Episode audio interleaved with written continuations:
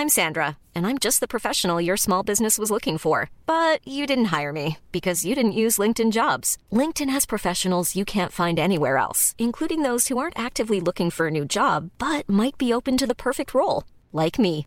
In a given month, over 70% of LinkedIn users don't visit other leading job sites. So if you're not looking on LinkedIn, you'll miss out on great candidates like Sandra. Start hiring professionals like a professional. Post your free job on linkedin.com/people today. Hey, it's Danny Pellegrino from Everything Iconic. Ready to upgrade your style game without blowing your budget? Check out Quince. They've got all the good stuff, shirts and polos, activewear and fine leather goods, all at 50 to 80% less than other high-end brands. And the best part? They're all about safe, ethical and responsible manufacturing. Get that luxury vibe without the luxury price tag. Hit up quince.com slash upgrade for free shipping and 365 day returns on your next order. That's quince.com slash upgrade. Ever catch yourself eating the same flavorless dinner three days in a row? Dreaming of something better? Well, HelloFresh is your guilt-free dream come true, baby. It's me, Keke Palmer. Let's wake up those taste buds with hot, juicy pecan-crusted chicken or garlic butter shrimp scampi. Mm. Hello Fresh. Stop dreaming of all the delicious possibilities and dig in at HelloFresh.com. Let's get this dinner party started.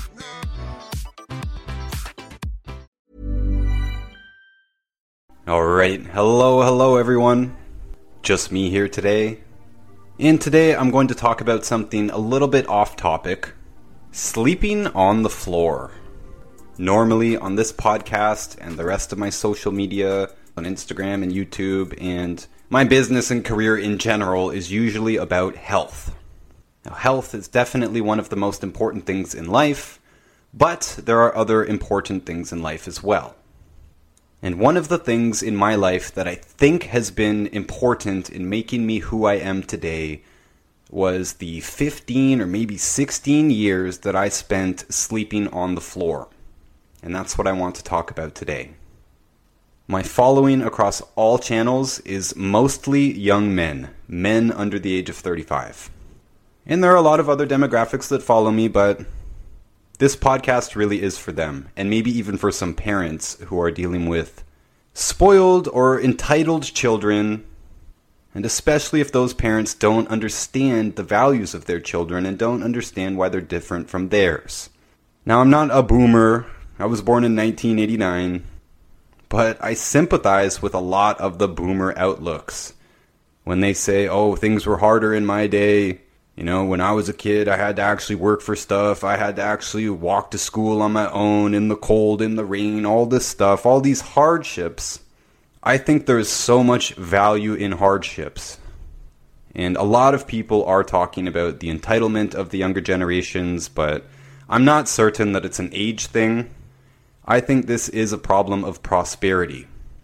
We are more prosperous than ever, and there are consequences to that prosperity. There are consequences to abundance. I'm not saying that those things are bad, but I do think we should appreciate them, we should grow into them, and we should earn them. And before I jump into this topic, I just want to say if you're new here, first of all, welcome. Thank you for joining us. I share a lot of interesting stuff on this podcast, talks with myself and other guests mostly about health, sometimes about life stuff like this. I also share a lot of lectures and audiobooks, anything that has helped me in my life or that might help you in your life. So you can follow the podcast and you can see much more from me, including the books that I've written and the free audio and video versions of my books. You can find all of that as well as all of my social media profiles and more on my website, notusbooks.org. Notice is spelled not us, so that's notusbooks.org. And I am in the health business, so I will mention that if you have a health problem or you are looking to just do better and optimize, you can reach out to me. We give free health evaluations. We give you recommendations for foods and supplements and talk about anything else that might be relevant to you. We do that with a questionnaire. You can contact me through notusbooks.org or my email in the description of this video. I'll send you the questionnaire, you fill it out, I will respond with my best advice, and you can take it or leave it whether you buy something from us or not. I also would like to send more people over to my very competent friend and colleague, Dr. Kevin Reese, and his team at the Peace Over Pain Clinic.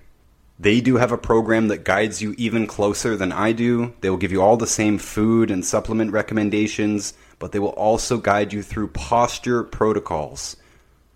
They do this virtually.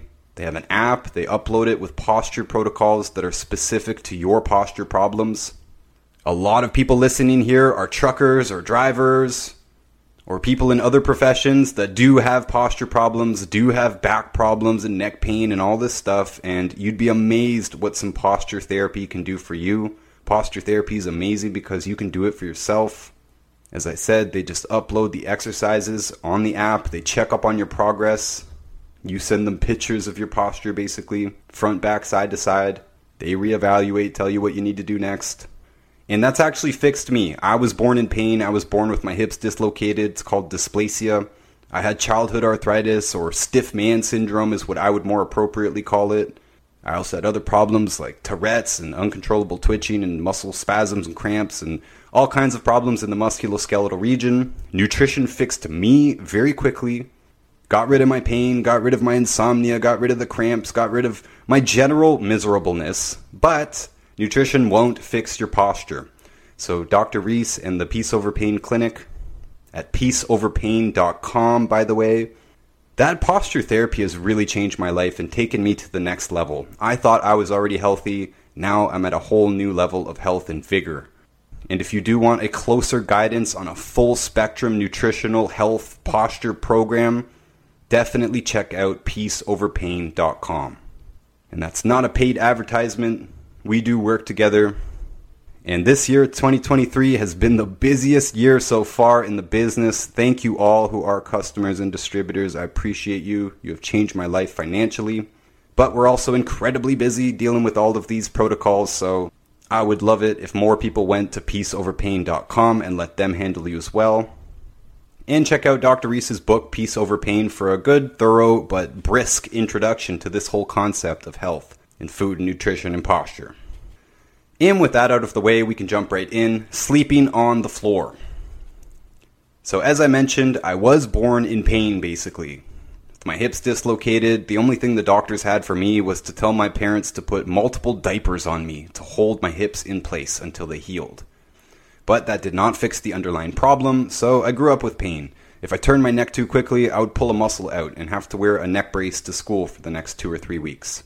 I couldn't roughhouse with the boys or play sports or anything because I was too fragile, scared that I was going to break something. So, whenever I do mention sleeping on the floor, which is not very often, people tend to think that I did it for health reasons.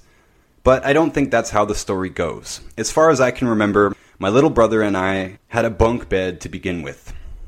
And my sister was born, and a few years later, she needed a bed, so she inherited my bed, basically because the bunk bed came apart into two beds, and so she got my half. And if memory serves me correctly, I got another bed, but it wasn't a brand new bed. It was bigger, but I broke it fairly quickly. I do believe that's what happened. It broke, so my parents bought me a futon at that point, which is basically just a big pillow on a metal frame couch futon. But I was quite a tall kid, and I'm still tall now, obviously. So sleeping on a futon was really not that comfortable and it didn't take long for me to just ditch the metal frame and put the big pillow futon thing on the ground. And I did grow up on the first floor of the house, so I do think that helped a lot because I just finished this book called Earthing by Clinton Ober. It's all about grounding yourself to the electrical energy of the earth. A lot of people talk about walking barefoot and such. That's what this is earthing or grounding. I was very persuaded by this book. I was already a strong believer of the power of energy. I've been in the energy business simultaneously with the health business for several years. I have written about this at length, by the way, in my book, Fake Diseases. Of course, again, you can find that in the free audio video versions on my website, notusbooks.org. Told that whole story of how I got into the business and some of the crazy miracle things that I've seen in that business. So I know that energy can heal. I do believe in grounding, I do believe in earthing, and in response to that book, I actually bought myself a grounding sheet for my bed. And it's only been about a week or so, but My wife and I have both been getting really great sleeps. I complain a lot when I'm down here in the cities. We're just outside of Houston here, and I always complain that I can't sleep properly, that I get all these random pains, and I get tired and grouchy, and a little bit depressed. And I blame that on EMF because my nutrition is really good. It's really on point, and if anything, it's better when I'm down here. My wife doesn't let me eat sugar or anything, and to be honest, when I'm at my house up north in Canada, I have been overindulging a little bit. So, my nutrition is even better down here in Houston, but I have a much harder time sleeping and just getting along in general. I have a whole bunch of energy devices. I'm surrounded by them. I wear them on my body. I have them in my pocket. I have them here on my desk. We have them all over the house, all types of different energy devices. I was at my wits' end saying, I don't want to buy any more devices, but the grounding sheet seems to have really helped. So, I bring this up because this got me thinking about the time that I spent on the floor. And a lot of people think it's just because, oh, it straightens your back out. Well, I always slept on my side, so I don't even think that's true. But it's possible that all those years on the floor, at least in the locations that I actually was on the ground on the first floor, I think that would have helped my health quite a lot. I don't know how much worse I could have been without that. Scares me to think how much worse I could have been. I was in pain practically all the time. But I slept on the floor and I got used to it and I just never got a bed actually after that. In fact, in my whole life here since then, since a little boy, I've never bought a bed. I have moved around a lot. I've lived in over 20 places, depending on how long you have to be somewhere to consider it living, but over 20 places definitely. Some of those places were on the first floor and grounded, and some of them were not. But I just got so used to sleeping on the floor that I kept doing it. And this brings me to the actual reason that I think it benefited me, and that was discipline. When I left the comfort of my mother's home, I was in my early 20s, I set off for Europe without a plan. When I got there, I rented a room in a house full of other immigrants basically. I think there was 7 other people and a child in that house. We all had a small room. The room I rented did have a bed in it, a small, uncomfortable European bed with springs that jammed into your back and all that, and I never slept on it. I didn't feel right about it. I had just set off, again without a plan. I didn't have much in life. I had some savings, I had a suitcase full of books, I had an old laptop, a bit of clothes, and that's it. And I didn't want to waste time. I didn't know what to do. I didn't have a job to do. I wasn't working on a book. I, you know, I was basically just figuring out what to do, but I didn't think that sitting in bed or laying in bed or being comfortable in a bed was going to help me in any way. And the only time I would sleep in a bed was when there was really no other option. For instance, staying in a hostel with like 20 other men, I'm going to sleep in the bed. I'm not going to sleep on the floor. And that was my main thing. I didn't feel that I deserved the comfort. There's a lot of people out there saying that, like, Housing is a human right. It blows my mind. Housing is a human right. Universal basic income, implying that the world owes you something. I don't believe in this at all. I actually don't believe in rights. People talk about God given rights. It's my God given right to say what I want, have free speech, and to carry guns and whatever.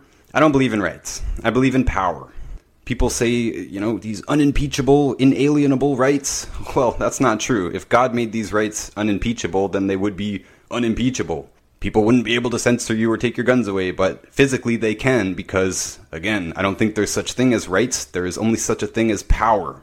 We absolutely should fight to keep our power and get more power. And of course, the government's job is to take power away from you. Every law, takes power away from you. That's all they do is write new laws. They don't give rights back. They don't give freedoms back, at least not very often, and no examples come to my mind. Just saying, the people out there saying that they have rights, I think you're wrong. You have powers, and we can exercise our powers, and we can gain new powers, and we can work together and optimize our power, but that's it. Nobody owes you universal basic income. I do not believe in that. Housing is not a human right. I don't know wh- what the argument really is for this. It blows my mind that anybody can uh, think like this. The entitlement is incredible to me. I don't think anyone owes me anything. Even the people who owe me money, frankly. There's a couple of people who owe me a couple of dollars. I chose to lend it to them. They needed it. If they don't pay me back, it's my fault. This is business. You take a risk when you loan something in business. It's one of my problems with the government bailing out these banks and stuff. 2008, they bailed out the banks. Why? Banks are supposed to take risks when they make a loan. if they don't get paid back on their mortgage payment, that's their fault. It was their decision. Government doesn't owe them a bailout, and frankly, that's anti capitalist to me. I would love to see capitalism actually implemented fully, which means zero government intervention to me. This might be a little bit too political, but hey, again, there's a lot of people out there who think that, you know, the government should pay off their student loans and uh, the government should pay them a universal basic income for nothing, for doing nothing, or that you are owed housing for nothing. Not going to get fully into that here, but I'm saying I don't believe in this at all. We have to earn what we have in life, and when I chose to keep sleeping on the floor even when I had a bed, it was because I felt I had not earned anything in life. I was a loser. Doesn't matter what traits you have, like character traits. You could be funny, you could be witty, you could be smart, you could be loyal, you could be a good friend, you could be a good boyfriend, girlfriend, you could be a good dad, mom, son, daughter. You, you could be a good person with good values and still be a loser if you're not contributing anything to the world, if you're not earning your place in the world. That doesn't mean that everyone has to make money. My wife doesn't have a job. I think she earns her place. Definitely. I don't think I could do this without her. We're part of a team. Teams are what make the world go around, I think. Teams are what build strong businesses for the most part. Hardly anyone is actually a self made millionaire people who go the farthest in life, I think it's in large part because of the people they surround themselves with, the people they work with, and the power they are able to harness in teamwork. So I don't think that kids need to go out there and work on the farm in order to earn their place in life, but I definitely do think they need to go through hardships and do some form of work, even if it's just chores and taking the garbage out and vacuuming the floor and just basic stuff that builds up their work ethic and builds up their values so that when they do go into the world, they have these things and then they can actually earn their place in the world. And I'm not just pulling this out of thin air, by the way. There are at least a few rather famous cases here, and this goes all the way back to the Renaissance in Niccolo Machiavelli's The Prince. And a lot of people talk about The Prince for its like political maneuvering. They say, oh, you're acting Machiavellian if you're angling for power or climbing in an organization. People say the same thing about Robert Greene and his famous books, The 48 Laws of Power, 33 Strategies of War, Art of Seduction. They call that strategism Machiavellianism. Whereas my reading of The Prince really only got me thinking that being the prince was not a good thing. Again, this is all the way back in 1532. Machiavelli was talking about how the king earned his place, the king earned his kingdom, the king earned his power, and the prince is just given everything. So a lot of the prince was about how the prince has to do this maneuvering and stuff to earn his place within the court or within the hierarchy of the power structure there. Again, the king already earned it. Prince was born into it, so therefore the prince is the one that has to do the maneuvering. So I never really wanted to do the maneuvering, and good thing I'm not a prince. My old man had, you know, almost nothing to do with my life. You've probably never heard me talk about him before, and I'm not going to talk about him here. So that was good. I didn't have anything to live up to. I didn't have coattails to ride. I didn't have anything that was expected of me other than to form my own path and become my own person. And there's an awful lot of people complaining about not having a dad or something, but I think it's a blessing actually. I have no pressure to become the king or to emulate my father in any way. Now that is a little bit of a lost feeling where yeah, you do have to write your own story, you do have to come up with your own thing, but in all likelihood, the person trying to emulate someone else is not going to make it anyways. How many children of rock stars do you know that are also a famous rock star themselves? None come to my mind. And some of them try, but none of them are that impressive. You know, I like to listen to Merle Haggard. I don't care to listen to Merle Haggard's son. But if his son had his own extreme hardships in life and built his own values and character, I might find him interesting. But all of my favorite artists and musicians and thinkers, their children are either doing something completely different, or if they're trying to walk in the footsteps of their parent, uh, they're not impressing me with it. And I hear a lot of people, especially successful people, especially like rappers and stuff, they say, Oh, I'm going to give my child everything I never had.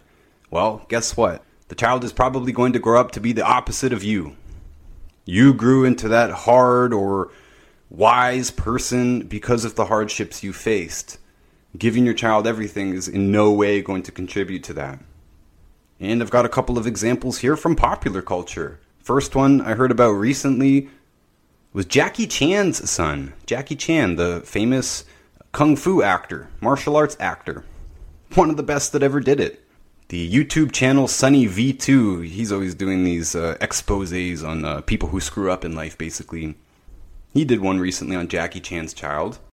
And it all began with JC's luxury upbringing after his birth in 1982. At this point in time, Jackie Chan was permanently busy with acting and would therefore spend only two weeks per year with his son, which was, quote, contained in the household as they were too famous to go outside. His father's busy schedule meant that JC was raised almost entirely by his mother, who began to spoil him with luxuries afforded by Jackie Chan's fame and fortune. Jackie wrote in his memoir, when he was little, JC never had to worry about having enough food, how to pay his school fees, or if he needed to be driven anywhere. I would arrange it all. I regretted that later. No one should have such a good life from their birth. Jackie Chan clearly believed this as his upbringing was almost the opposite. JC's cushy childhood led Jackie Chan to write in his book, When he was a teenager, I definitely didn't think JC was pushing himself hard enough. I'd work all day, go jogging at night, then get back and see that he'd gone to bed, even though it was only 9 something. I'd grumble, he's asleep already. I'd storm out in a bad mood and go jogging again, thinking when I was his age, I wished he could follow me around all day to see how much I did. Sometimes I'll have 8 meetings in a row, right up until midnight, then I'll go home, do some exercise, and read scripts. And there's a bunch of articles on this on the internet. Why Jackie Chan revealed the reason why his only son, JC Chan, will not inherit his wealth. Why? Because Jackie Chan had to put in the work himself. He had to go and train from dusk till dawn. He had to break all these bones in his body in his career, and he had to work hard. Hard earned money. He's one of the highest paid actors of all time, actually. And he's deciding to donate his empire to charity instead of his son because he's saying, more or less, his son doesn't deserve it. His son hasn't earned it. His son is a disappointment. Partially because they spoiled him. Jackie and his wife spoiled him. Even JC's mother said, We shouldn't have spoiled him. So, all these people saying they're going to give their child everything, I think you're deliberately ruining their chances of becoming a hard or wise person. And by the way, hard does not mean tough. It does not mean tough. I'm not tough, not at all. Don't like to fight, don't want to fight, don't want any problems. Told you I grew up with musculoskeletal problems. I'm not into fighting. That's not what hard means. Hard means you can take the crap in life. People say, well, why should I have to take this crap? Because that's life. Because those of us who take that crap and embrace the suck as some military groups say, embrace the suck. Those are the ones who become the leaders. Those are the ones who do the thing that the other people don't want to do. And it probably is the thing that people don't want to do that will make you be successful. I say this all the time. My business is boring. It's really boring. I've seen so many people drop out because it's so boring, frustrating, dealing with people too, dealing with sick people. You know, we deal with death and disease. We deal with people at their worst. We deal with people when they're desperate and they're annoying, honestly. I'm not a people person, eh, but I understand the, the, trouble that they're in. I'm just saying it's very difficult to deal with people when they're at their worst. And I've seen plenty of people drop out of this business because they couldn't tolerate it, number one, or because it was too boring, too repetitive. Well, guess what? If you're going to go train to be a lawyer or a doctor or any of these high status professions, or most of them at least, none come to mind that uh, conflict with this if you're going to be in one of these high status professions, you're going to have to do hours upon hours, hundreds of hours, years of extremely boring stuff. I went to school to be an engineer. I dropped out. Not because it was too boring. I didn't want to work in a cubicle at the end of it, but it was boring. My goodness. The study was boring. The tests were boring. The subjects were boring. You know, law, I can only imagine. You have to memorize case studies and all this. Oh my goodness, it's boring To be a doctor, oh my goodness, it's boring. You have to memorize so much. I'm in the nutrition business. I have to force myself to make it interesting. The only reason it's interesting is because it's my career now. Otherwise, my goodness, it's dry.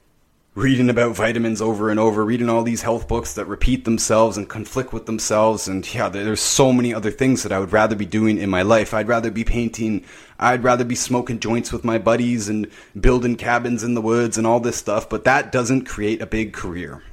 Actually, there are some people who have pretty successful careers filming themselves building cabins in the woods. It seems to actually be an easier career than being a painter, but nonetheless, even those things are boring. Learning how to build stuff is boring. You have to go through trials and tribulations of learning, you have to make lots of mistakes. You have to repeat yourself endlessly. That's especially true in art as well, art and music. Very, very boring and repetitive while you're learning, which is years. And again, most people just drop out because the training period, the practice period is so boring and difficult. It's difficult because it's boring. It's difficult because it's repetitive. Oh, we always want this new stimulus. So give me the new thing. And uh, no, this is boring. I don't want to do it anymore. Well, you have to practice the scales on the piano until you master them. You have to practice your color mixing over and over again until you master it. It's just how it is. There are no shortcuts to this. By the way, I do love the book Mastery by Robert Greene, and there are other books that cover this as well the fact that you know you need more or less 10,000 hours of boring, repetitive, hard practice in order to be a master at anything. And I do believe that. And the reason there are not that many masters out there is because number one, people don't know what to expect. They're not told this in school that, hey, if you want to be a master violinist, if you want to be a master painter, if you want to be a master engineer or something, you're going to need at least 10,000 hours. I mean, if you were told that, you would have a realistic expectation and you could put your head down and, and actually just get the practice out of the way. That's that's number one. But number two, there's not that many masters because you do have to actually do the 10,000 hours, whether you expected that ahead of time or not. That is the main reason that there are so few masters and why the few masters there are shine so brightly because most people don't put in the work. Either they're not willing to or they didn't even know they had to put in that work. People say to me all the time, Oh, I can only draw a stick figure. Well, that's because you've never put in any practice. That's it. There's no, there's no magic secret. There's no one who is born with talent. It's not true. Michelangelo, Picasso, you know, some of my favorites like John Singer Sargent, they're not born with it.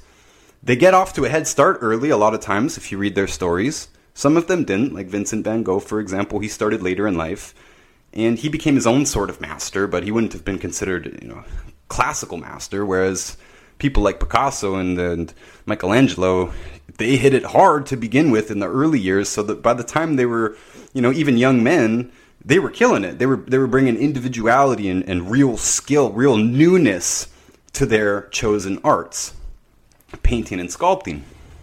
They were only able to do that because they put the work in first. They learned the basics first. They did the boring stuff first. They made a bunch of crappy paintings and sculptures first. Mozart wrote a bunch of crappy concertos first before he released his masterpieces later on, well after the long thousands of hours of training and practice. Just saying. Without these hardships, there would be no masters, and it feels like the world that we're currently creating is a world without mastery. And that's a very difficult thing for me to wrap my mind around because mastery is so fulfilling.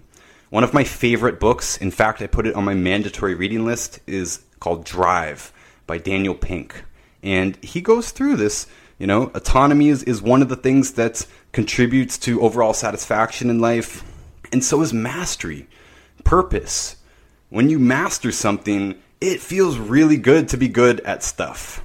Now that I'm good at doing the health thing, giving health protocols, answering health questions, I feel so much better about it. There was a period of time where I felt like I was faking it until I made it where I was giving my best answer, but I didn't feel that it was the best answer. And now I've gotten really in the flow of it, and yes, it feels really, really good. And the business reflects that as well. People actually look to me as an expert. Even the people that I used to look up to and train from, some of them have even told me, hey, Ryan, I look at you eye to eye now. It's an incredible feeling. It only came with the years and years of hard work, right? People just see the product people look at me sometimes, they say, Oh, Ryan, you're so smart. You know, you know all this stuff. You know, I try to correct them whenever possible, saying it's not intelligence. I know people in this business who know just as much as I do or more, and it's not having anything to do with intelligence. Some of them are patently not intelligent, at least not book smart. I know people who can't read properly who actually know this business really well. Because it's not intelligence, it's practice. It's about practice. It's about doing the study and the practice. Most fields you need to do both, and both of them are boring, And both of them are difficult. Both of them are uncomfortable. The study itself is uncomfortable. The practice is uncomfortable. Pitching somebody on a business or a sale or a product or a health message before you're fully trained and before you're fully confident is extremely uncomfortable. Cold calls are uncomfortable. Trying to get your first customer, man, it's hard, it's uncomfortable, it's scary, all these things, these negative emotions, if you don't face these emotions and do the thing, then you're never going to get that sale, right? If you don't sit there for those hours and hours of tedium where you suck at the piano and you're hitting the wrong keys and all this stuff, you'll never be good at the piano. And there's just so many people choosing to watch Netflix instead of putting in the hard work to learn a real skill. And I know I started this whole thing with sleeping on the floor, but I think this is part of it. Discipline is practiced across your whole life. And if you haven't earned your self respect, forget about what other people think. If you haven't earned your self respect, which I didn't when I slept on the floor, then maybe sleeping on the floor will help you earn that that was one thing where I was like, you know what? Even though I have nothing in life, even though I'm a loser, even though I don't have a plan, at least I'm not sitting around in comfort that I didn't deserve. And at least I'm not wasting time doing it. One of the benefits about sleeping on the floor is it's so uncomfortable that you don't lay around in bed. You can't lay around in bed if you're not in bed. Just get up. And for a lot of those years, I was in the habit of just rolling over, boom, doing push ups until my arms hurt. Maybe 50 push ups, maybe 100 push ups when I was in really good shape. And starting my day that way. Excellent way to start the day. You got the blood flowing and all this stuff. Again, you're on the floor, so it's already hard. Easy. A lot of these places were small, so I could just roll up the little mat that I slept on, or sometimes it was just blankets. I just fold some blankets up and sleep on them. Just roll them up and put them on a corner. Well, hey, now I have more space. I know you can get a bed that tucks up or folds up into the wall or whatever, but not when you're completely poor. You can't afford those extra things. So, yeah, sometimes I lived in places with no furniture. My friends would come over, we're sitting on kitchen tables and chairs. I didn't have a TV all these years either, by the way. I haven't owned a TV since I was a child. When I left to go off on my own, I never bought a TV. It's obviously, same reasons. You don't want to lay around in bed and waste time. I don't want to sit around and watch TV either. Even if I have nothing else to do, I figured that reading books was better. You know, if, for years I didn't have anything to do and I just read book after book. Sometimes I would crank out two, three books in a day if they were a reasonable size. Even big books, though. I might finish a huge book in a couple of days because I had nothing else to do and I didn't waste time watching TV or laying in bed or doing any other comfortable activity that I did not deserve and did not earn and could not afford. And you might think watching TV is free or sitting in bed is free. No, it's not. It costs you time. That's time that you could be building yourself with. And for me, reading books was one of those things. It was one of the only things that I had in life. I didn't know how it was going to benefit me, but I felt that if I just kept doing it, that something would come of it. And it turned out I was absolutely correct. Putting in all that time, all that study, built me into a person who has a wide body of knowledge. I don't know everything, but I have a wide body of knowledge. Most people don't even read one nonfiction book per year, especially after they leave high school or college. So if you even read one, two, three books a whole year, you're ahead of a lot of people in terms of your general knowledge. And general knowledge can really help you find your place in life.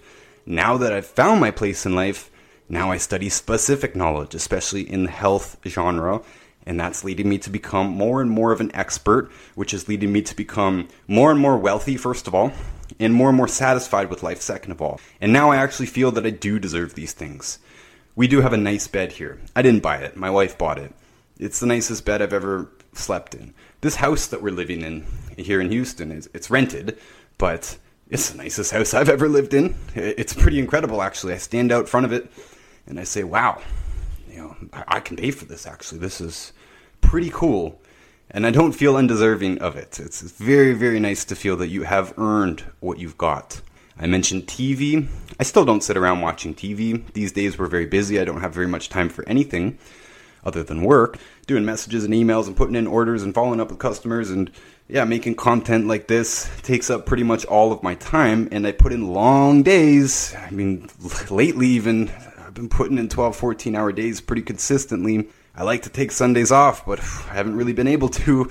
But, you know, it's okay. These sacrifices are worth it. You know, take advantage of the season, is what Jim Rohn would say, the late, great Jim Rohn. Take advantage of the season. This harvest season right now, Don't know how long it's going to last, so I know I've got to work hard during the harvest season, and that's okay.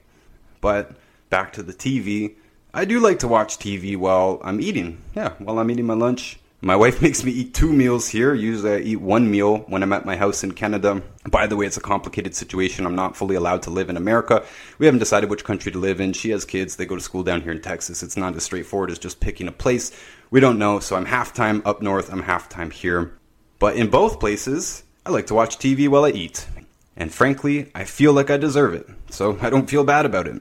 Put something on that's going to distract my mind from all of the stuff on my mind. Even as I'm doing this podcast, I should have turned my phone off. I see it. Customers are emailing me and stuff, and it's hard to shut off from that. So hey, I deserve I deserve a little break. Before I did not deserve a break. This is my point here. There's a lot of people who talk to me, a lot of young men who don't know what they're doing in life, don't have a plan, are not really taking study that seriously you know, they might read a book here and there, but uh, I bet they're spending a lot of time with their friends or with their girlfriend or playing video games or, or watching TV, watching YouTube.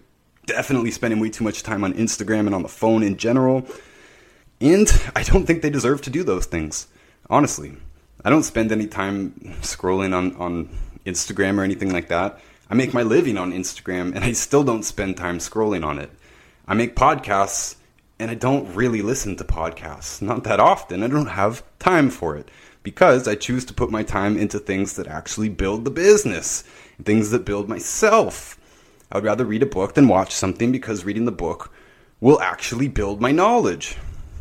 Videos are a very poor source of knowledge, by the way. That would be a whole another subject, but there's a lot of people wasting a lot of time. That's just my point here. And I think they need more discipline. I think like Jackie Chan's son, you know, you don't deserve Jackie Chan's empire. 50 Cent is another one, by the way, who's been very, very vocal about basically disowning his son. He's, he's been not bashful about that at all.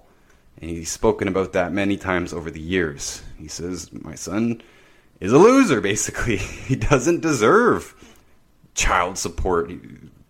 He doesn't deserve money from him. He doesn't deserve respect from him. You have to earn respect. As I go over our relationship in my mind, the only answer that I can come up with is that I actually might have done too much for Marquise. How do you make a privileged child feel deprived or angry? I guess by getting him whatever he wants.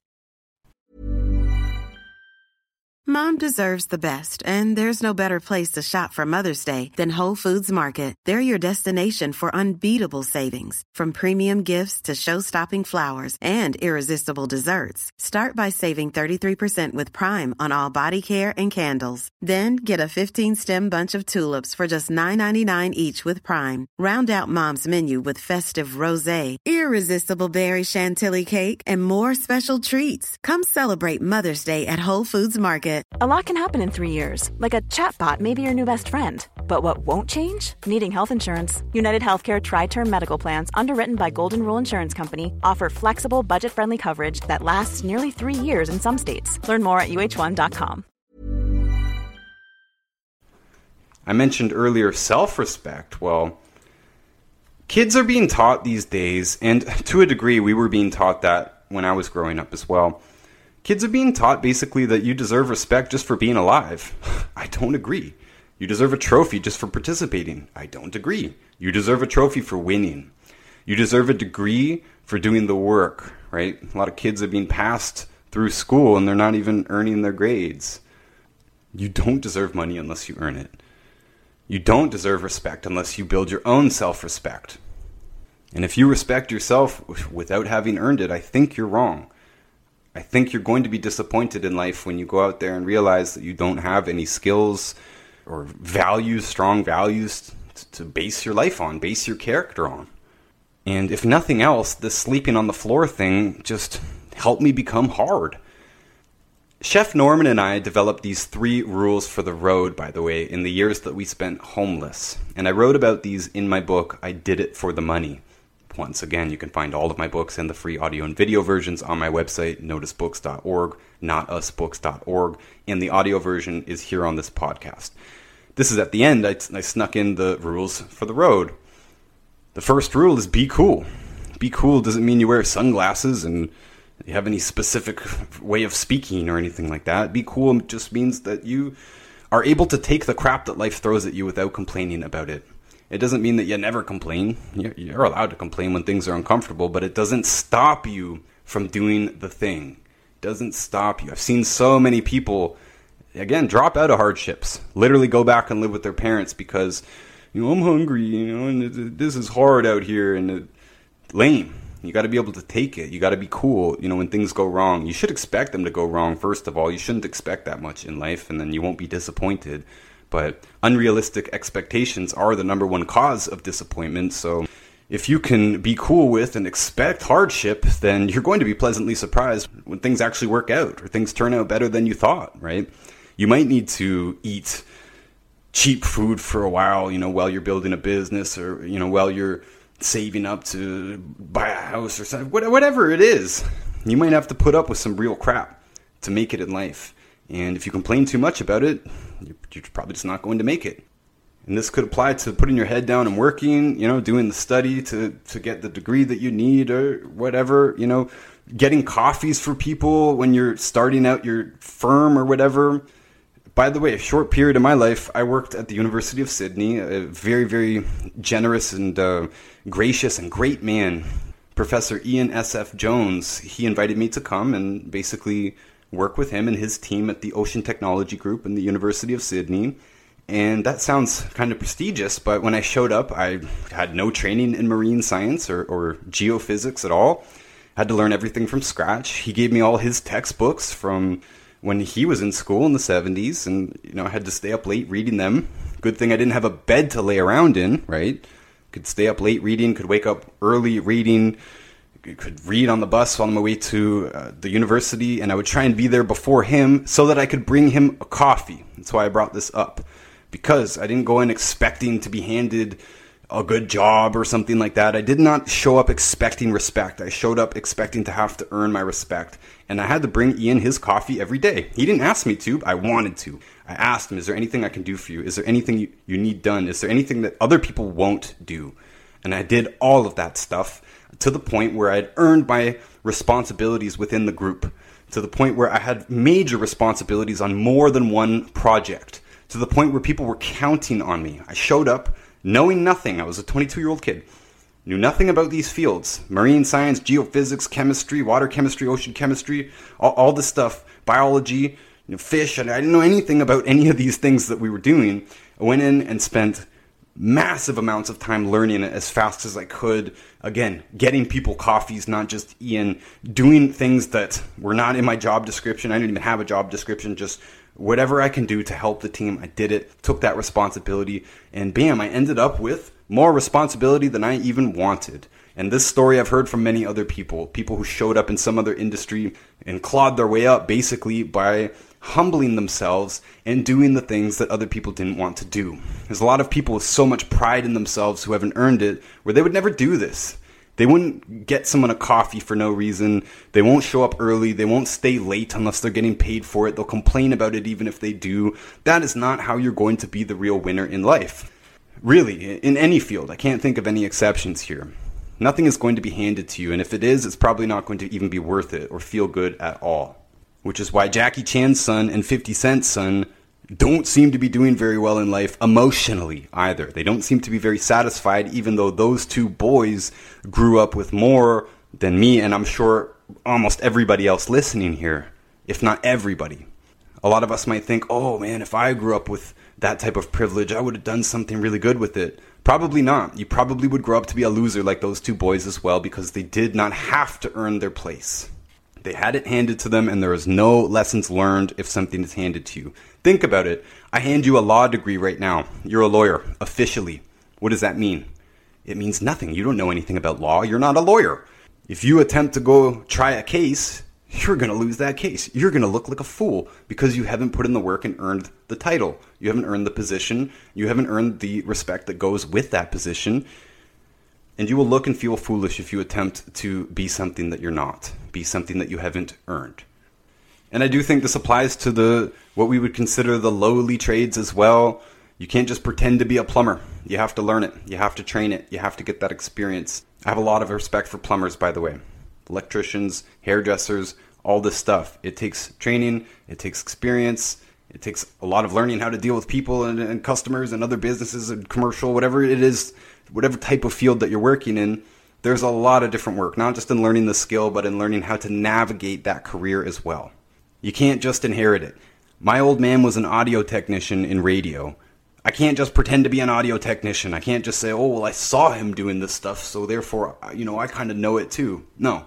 You have to put in the work yourself to learn the thing yourself. This might sound obvious to a lot of people, by the way, but I bet it's not obvious for a ton of people out there, especially a ton of people who have no idea what they're doing in life, which is something I hear a lot.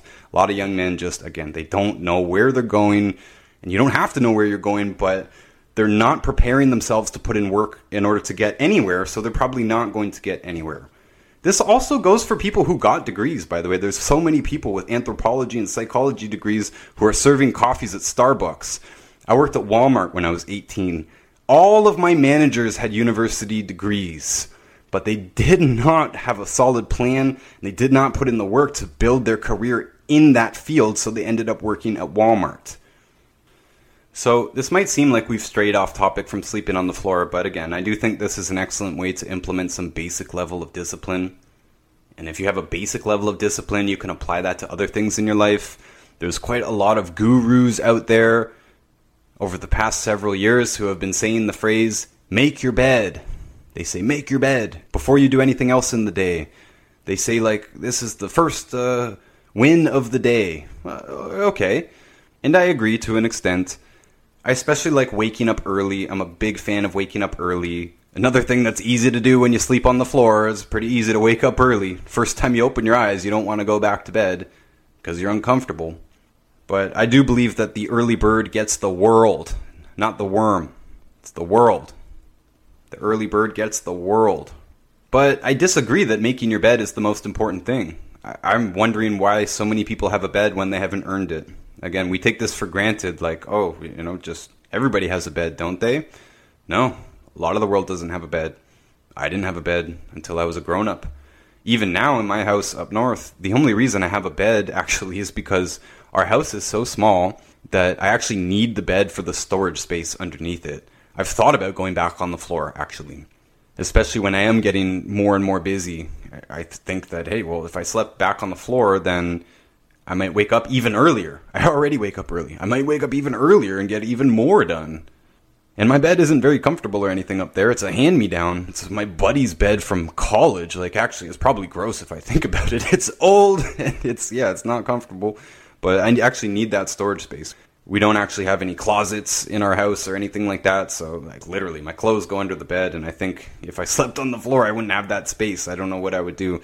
I, could make some shelves or something maybe, but yeah. Anyways, I don't see it as a big deal now because I think I earned a bed actually. But sometimes when I think that I'm getting a little bit lazy or that I'm feeling a little bit entitled or I'm thinking, you know, I've come this far, we help all these people, all this stuff, uh, you know, maybe I deserve an early retirement or something, but I don't think I do. I don't think that's what I'm here in this world to do. I think I'm here to do my work, and uh, I think I know what my work is now. It's in the health business, and you know, communicating these important subjects to you guys and stuff. I think this is my calling, and I don't think I want to retire at all, let alone early. And I'm just saying that the bed is now an inconsequential thing to me. Now I fully have the discipline. I don't have to think. I wake up, I work. I wake up, I read. I wake up, you know, I, I, get the list done. I don't give myself excuses. I really don't take days off very often and almost never take an entire day off. And I'm not glorifying workaholism. I am kind of a workaholic, but my fulfillment comes from my work. It doesn't mean you have to work all the time. I do actually deserve a vacation, and I actually think I need a vacation relatively soon, but I also think that I still need to work very, very hard to provide for my wife, her kids, you know, this family thing that we've got going on. And, you know, we don't own the proper house. We rent this house in Texas. My house up north, I told you, it's very small. It's an old, crappy mining house. It's really, it was really cheap. It was a good deal. It was great for what it was and what it is when we needed it. But yeah, I'm trying to step up in life. We do have some savings, but I know that I have to work a lot harder to really, really get the life that I want, my wife wants. Uh, to do bigger things like open a healing center or pay a proper editor for content and all this stuff. It's just, you know, I've done good and I deserve a vacation, but I still have to work hard. And if you don't have that drive automatic, if you don't have your workflow automatic, then maybe taking things away will be important for you. And I've already gone longer than I expected here, but I actually have a couple more things that have come up in my life. A couple of times, two different people have reached out to me and said, Ryan, I've got a bit of a problem. Because I talk about paying yourself first. I talk about the rules of gold from The Richest Man in Babylon, one of my favorite books and audiobooks, by the way, which is also here on my podcast, by the way. Scroll down. If you've never heard The Richest Man in Babylon, you need to. I had that on repeat back when I had nothing in life. And, anyways, I talk about this often enough where sometimes people reach out to me for financial advice or just to have a conversation about money. And two different times, I've had two different people, a woman and a man, different parts of the world, reach out to me and say, Ryan, I think I make too much money. And they're talking about they don't feel the need to save, first of all, because they, they, already have some money, and they don't feel the need to work harder. They say, you know, i am blessed that I have this job that pays me all this money. It's more than I need, even, and I find myself not having the drive to do more. And obviously, if they're bringing this up, they, they have the desire to do more, but they don't have the motivation to do more. My advice for both of those people was to pay themselves more, which means savings. You put that in your savings and you invest that. So you actually have less. Me and my bank accounts right now, there's zero dollars in my checking accounts. Zero. Every single morning, I look at what goes into the account. I pay myself 10% first, at least that's for future investments. That's for something that grows in value. And then I reinvest the products of those investments. Once they pay off, I reinvest that. That's the cycle of wealth here. The whole rules of gold, the richest man in Babylon thing, you know, you don't you don't take advice from people who don't know what they're talking about and all this stuff. But the basic thing is you pay yourself first, you invest that money into something that grows in value, and then you also invest the products of that investment. So you have a cycle of wealth so that your income increases. And there's much more to it, but my advice was to pay themselves more so they have less. Because if you have $10,000 in your checking account, you don't even need to go to work today, do you? Most of us don't. We've had that much money. Well, I do have, you know, more than that. Not in my checking. It means it doesn't exist. It's in my savings. Fight with my wife sometimes about this too. She wants to buy something. I say, baby, we have to wait until I get paid. But we have all this money. Well, it's in our savings. We don't spend our savings. Savings is for investment. Savings is for our future. It's not for whatever it is we think we need right now. I can earn what we need right now. We haven't earned it yet. The savings is something I earned in the past. This might sound a little bit too harsh, but I really don't know any financial gurus who will disagree with this. You pay yourself first, and that money is not to be spent on anything that does not make you more money. So, therefore, it doesn't exist for your daily spending. If I have zero dollars in my checking right now, there's no money for food right now. I'm not going shopping until I think Monday is the next time I'll get a significant payment on my card. Other than that, 10% goes to me, and I do get payments in every day, but I have to buy products for customers and whatnot. It's complicated, but money comes in, 10% goes to me. 10% is mine to keep for my savings, for my future, for my family's future, etc. Then I'll pay debts. I do have debts. I got to buy products. I, there's a time lag, you know, the customer buys something off my website, I have to order the product for them. I'm not even going to get that money for like five business days, up to five business days. So there's a time lag there where I don't have any money actually. And I do pay my debts before I buy anything new. So a lot of times I have no money. Like I said today, I have zero dollars in my checking, and that's actually the way I like it all the time. If I know we need groceries, I will pay myself 10% first, I'll pay debts, and I'll leave $200 in the checking account because I know we're going shopping today. So that's more than enough for the shopping. And then whatever's left, I will also pay, you know, more of the debt, whoever I owe, which it's usually my mom, by the way. It's usually, I don't have a credit card. I haven't had a credit card. I haven't had any credit or mortgage or anything like that since I was a kid. So when I need to order products, it's on her card, and so I have to pay her back for that. And if there happens to be money left over after I paid myself for future investments, and after I paid my debts, and after we've gotten the necessities like food and paid the bills and stuff like that, then maybe I buy myself a treat. Maybe I buy myself a record. Maybe I go on thriftbooks.com and buy some books. But all of that comes after. And this would be the same with like a car. I want a new car, I have to save for that separately. It just doesn't come out of the main financial pool for our future. And this is very normal for a lot of people I know who follow the richest man in Babylon and rich dad poor dad or the automatic millionaire or the wealthy barber or many of these other gurus who talk about paying yourself first. This is very normal for lots of people. Pay yourself first, pay your debts off and yeah, if you have stuff left, that's what you get your necessities from. You might switch that order up. You might buy your necessities and then pay your debt. To me, it does not matter. The point is, you don't use savings for new things. I don't use savings for food. I don't use savings for some new piece of equipment that I need for the business. In this case, we need a new desk. I'm sitting on the most uncomfortable chair and desk. We actually did just buy a new chair. I'm really excited for it to arrive on Monday, but it was with extra money only. It's not with the money that comes in the regular flow. And sometimes I even need to save for things, especially this big furniture stuff we're buying for this big empty house that we have. And anyways, these people who are saying they make too much money, they have, make so much money that they don't have the motivation to work harder and do the other things they want to do or uh, build a new business. You know, maybe they have a job that pays them a lot of money, but it's not really fulfilling them, so they want to start a new business, but they can't find the motivation to do it, and they go out on the weekends and they party and they are traveling all over the world because they have all this money. Well, my advice to them was to pay yourself more so that you have less. And if you have zero dollars in your checking account, then you can't go out on Friday night. You have to say, hey, friends, you know, sorry, I know I've been going out and partying hard with you, but I can't right now because I don't have any money. They say, what do you mean you don't have any money? Well, I put it in my savings. Well, can't you just spend that? No. You, put your foot down, and if you have nothing, then you have all the motivation to work hard. And you have nothing else to spend it on, nothing else to spend your time on, right? If you have all this money, hey, you can go out for dinner tonight, you can go uh, see your friends, you know, you can. There's so many different things you can do with your money, but all of that takes your time as well. So if you have no money, you've got nothing to do but work. I like that. I like having zero dollars in my account every day, if possible. Uh, like I said, unless I need to go out and spend money, I have zero dollars. So I have 100% motivation to make more money today. And that's how I live my life. And yeah, I have more money than I ever imagined, actually. We have enough to buy a house right now. We just we haven't decided where to do it. Could buy a sports car right now if I wanted. I don't want. That would be pretty big waste for me. But, anyways, scarcity can be a good thing. A lot of people are talking like, oh, we live in this world of abundance, and we do. We do. But that that is nothing but a good thing. I just couldn't disagree more. The abundance has created spoiled, entitled people, not just the younger generations people who don't have the motivation to work hard, people who don't have the motivation to invent something new, to write a new book, to yeah, create something bigger than themselves or, or and whatnot. It's scarcity that causes people to work hard.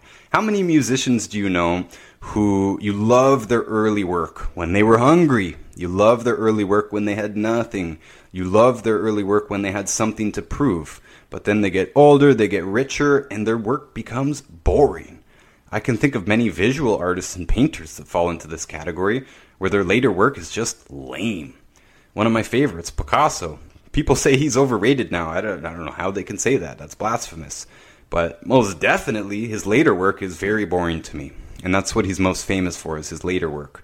But it's his early work when he was starving and, you know, living in a really ghetto place. I mean, that's when he did his best work. Uh, you know, when a lot of artists are experiencing their uh, biggest tragedies and emotional traumas, that's that's when you really find their most passionate work being done, whether it's painting or music or poetry or whatever, right?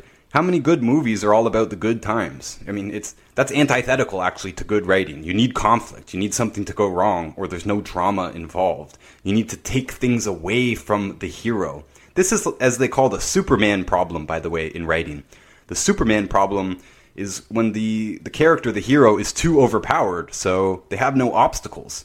You know, if the hero just can run over everybody and there's no challenge, then it's no fun to watch. So when you have the Superman problem, you have to take things away from the hero. You have to kill their family or burn down their house. In writing here, this is fiction. You know, you have to knock them down a peg or two so that they are less powerful actually. That's kind of the same advice I gave to these people who have too much money take away some of your power and then maybe that'll give you more of the fire under your butt to, to get off of it and do some work, right? A lot of people are dealing with the Superman problem in their life just because we're so comfortable. You actually don't have to do anything in this life. If you're a kid right now, honestly, you can stay at home probably until you're 30 years old. Google tells me that the average age right now in America where people leave their houses, leave their parents, is between 24 and 27 years old. So there you go. You can sit at home until you're 27, and that's perfectly normal. You can play video games, you can smoke weed all day. In Canada, weed is so cheap now. Oh my goodness, we, we could smoke until I pass out for like 10 bucks. You don't have to do anything. You don't have to go to school. You can get welfare. They'll give you welfare for doing nothing. You have some kids, they'll give you even more money. You don't have to work in this world. We're too comfortable. There's too much abundance. Everyone has a roof over their head and they expect that. And I recommend for many people who are feeling like, yeah, this is my life, man. Yeah, I just, I've been lazy. I don't have the motivation to do much. Well, take stuff away from yourself. Take the TV away. Take the video games away. Take the bed away, right? People say, make your bed first. No, I say, get rid of your bed. Earn your bed. Buy a bed when you earn it. I don't care if my bed is made or not, by the way. That was never a thing for me. I don't care. I don't work in my bed. And for many years, I didn't have a bed anyways, so I just roll it up and put it in a corner. And now I don't care if the bed's made. My wife likes our bed made here, and I do that because she likes it. But to me, it doesn't matter. They say that that's a way to instill discipline in yourself. I think sleeping on the floor is a way better way to instill discipline in yourself. But yeah, if you do have a bed, then yeah, make your bed, tidy your room. I agree with the gurus. I agree with Jordan Peterson. You do need to be organized and clean and tidy to you know think properly and and show respect for yourself basically and other people will respect you more when you show more respect for yourself and yeah keeping a tidy room and making your bed is one part of that now no one sees my bed so i really just don't care but I already have these habits, right? Again, I wake up and work. I'm not saying I'm the best or anything. I'm not. This is not an ego thing. In fact, my ego has long been dead. I think for the most part.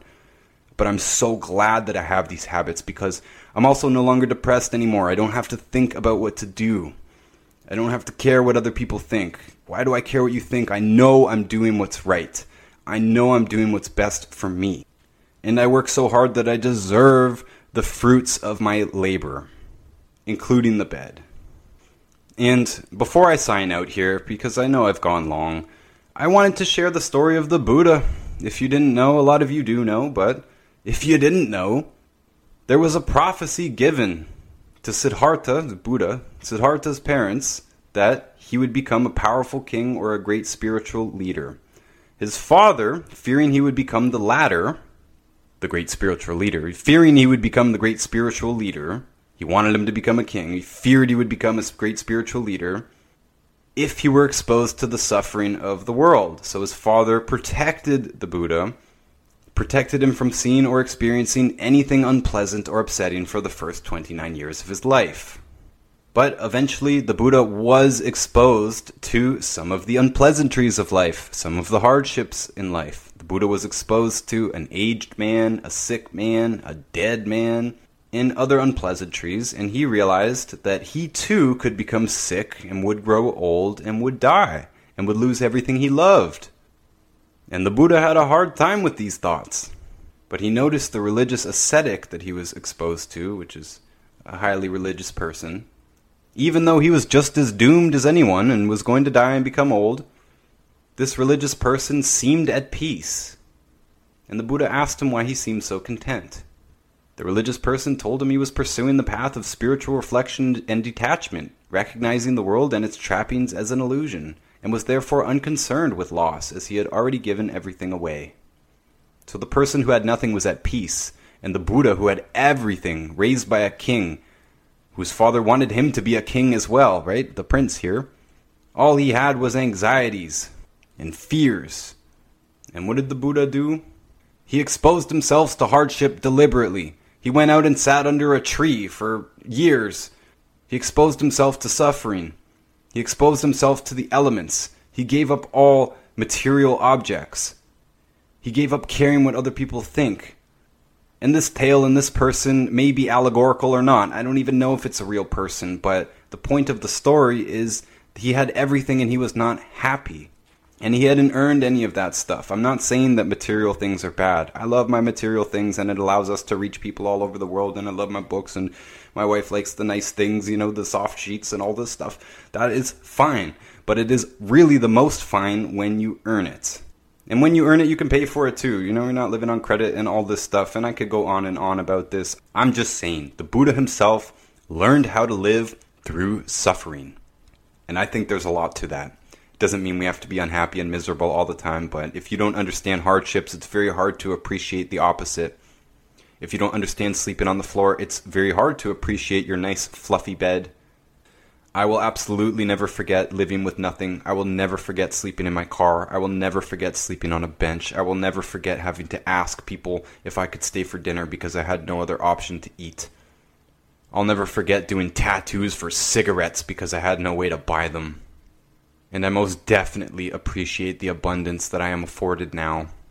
And I do feel way more generous with it. Back when I had nothing, first of all, I couldn't give anything to anyone, but I also would feel bad about it if I had to. If I had to spend money on someone else, I would feel bad about it. Largely because I didn't have enough for myself, but now that I have more than enough for myself, the people close to me have to kind of bug me and tell me to stop giving so much away.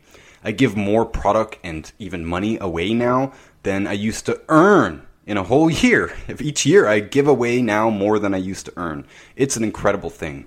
I don't bring it up to brag. I bring it up to tell you how amazing it feels to be generous with the abundance that you have earned and with the knowledge that I will likely earn even more with the generosity, which is a whole nother concept. But I do believe that giving away brings it right back to you, actually. The more you give away, the more you will probably earn. That's part of the rules of gold. Even if it's not spoken of in those terms in The Richest Man in Babylon, I do believe that it is part of the cycle of wealth. And, anyways, I think I've labored this point enough. If you have never experienced the type of hardships I'm describing, maybe you should. Maybe you have too much, and that's why you don't have motivation to do anything. Maybe your path forward will become clear when you take some of your comforts away, and maybe the bed is the first thing to go. And that is all I've got to say on the subject for now. Once again, you can find more from me on my website, notusbooks.org. All of my books are there in the free audio and video versions of my books. Many more audiobooks are there as well in the audiobook section. Many hundreds of book reviews, and most of them are on stuff that is supposed to improve your life, whether it's health or this personal development type of stuff that we talked about today. And I would love it if you reached out to me and told you if this message resonated with you at all, if you've implemented any of these things, or if you do in the future. If you're one of the people who ditches your bed because of this talk, let me know. Send me an email, reach out to me on social media, tell me what happened. I appreciate all of you guys. Until next time. Mom deserves the best, and there's no better place to shop for Mother's Day than Whole Foods Market. They're your destination for unbeatable savings, from premium gifts to show-stopping flowers and irresistible desserts. Start by saving 33% with Prime on all body care and candles. Then get a 15-stem bunch of tulips for just $9.99 each with Prime. Round out Mom's menu with festive rosé, irresistible berry chantilly cake, and more special treats. Come celebrate Mother's Day at Whole Foods Market. Hey, it's Danny Pellegrino from Everything Iconic. Ready to upgrade your style game without blowing your budget? Check out Quince. They've got all the good stuff shirts and polos, activewear, and fine leather goods, all at 50 to 80% less than other high end brands. And the best part? They're all about safe, ethical, and responsible manufacturing. Get that luxury vibe without the luxury price tag. Hit up quince.com slash upgrade for free shipping and 365 day returns on your next order. That's quince.com slash upgrade. Ever catch yourself eating the same flavorless dinner three days in a row? Dreaming of something better? Well, HelloFresh is your guilt free dream come true, baby. It's me, Keke Palmer. Let's wake up those taste buds with hot, juicy pecan crusted chicken or garlic butter shrimp scampi. Mm. Hello Fresh. Stop dreaming of all the delicious possibilities and dig in at HelloFresh.com. Let's get this dinner party started.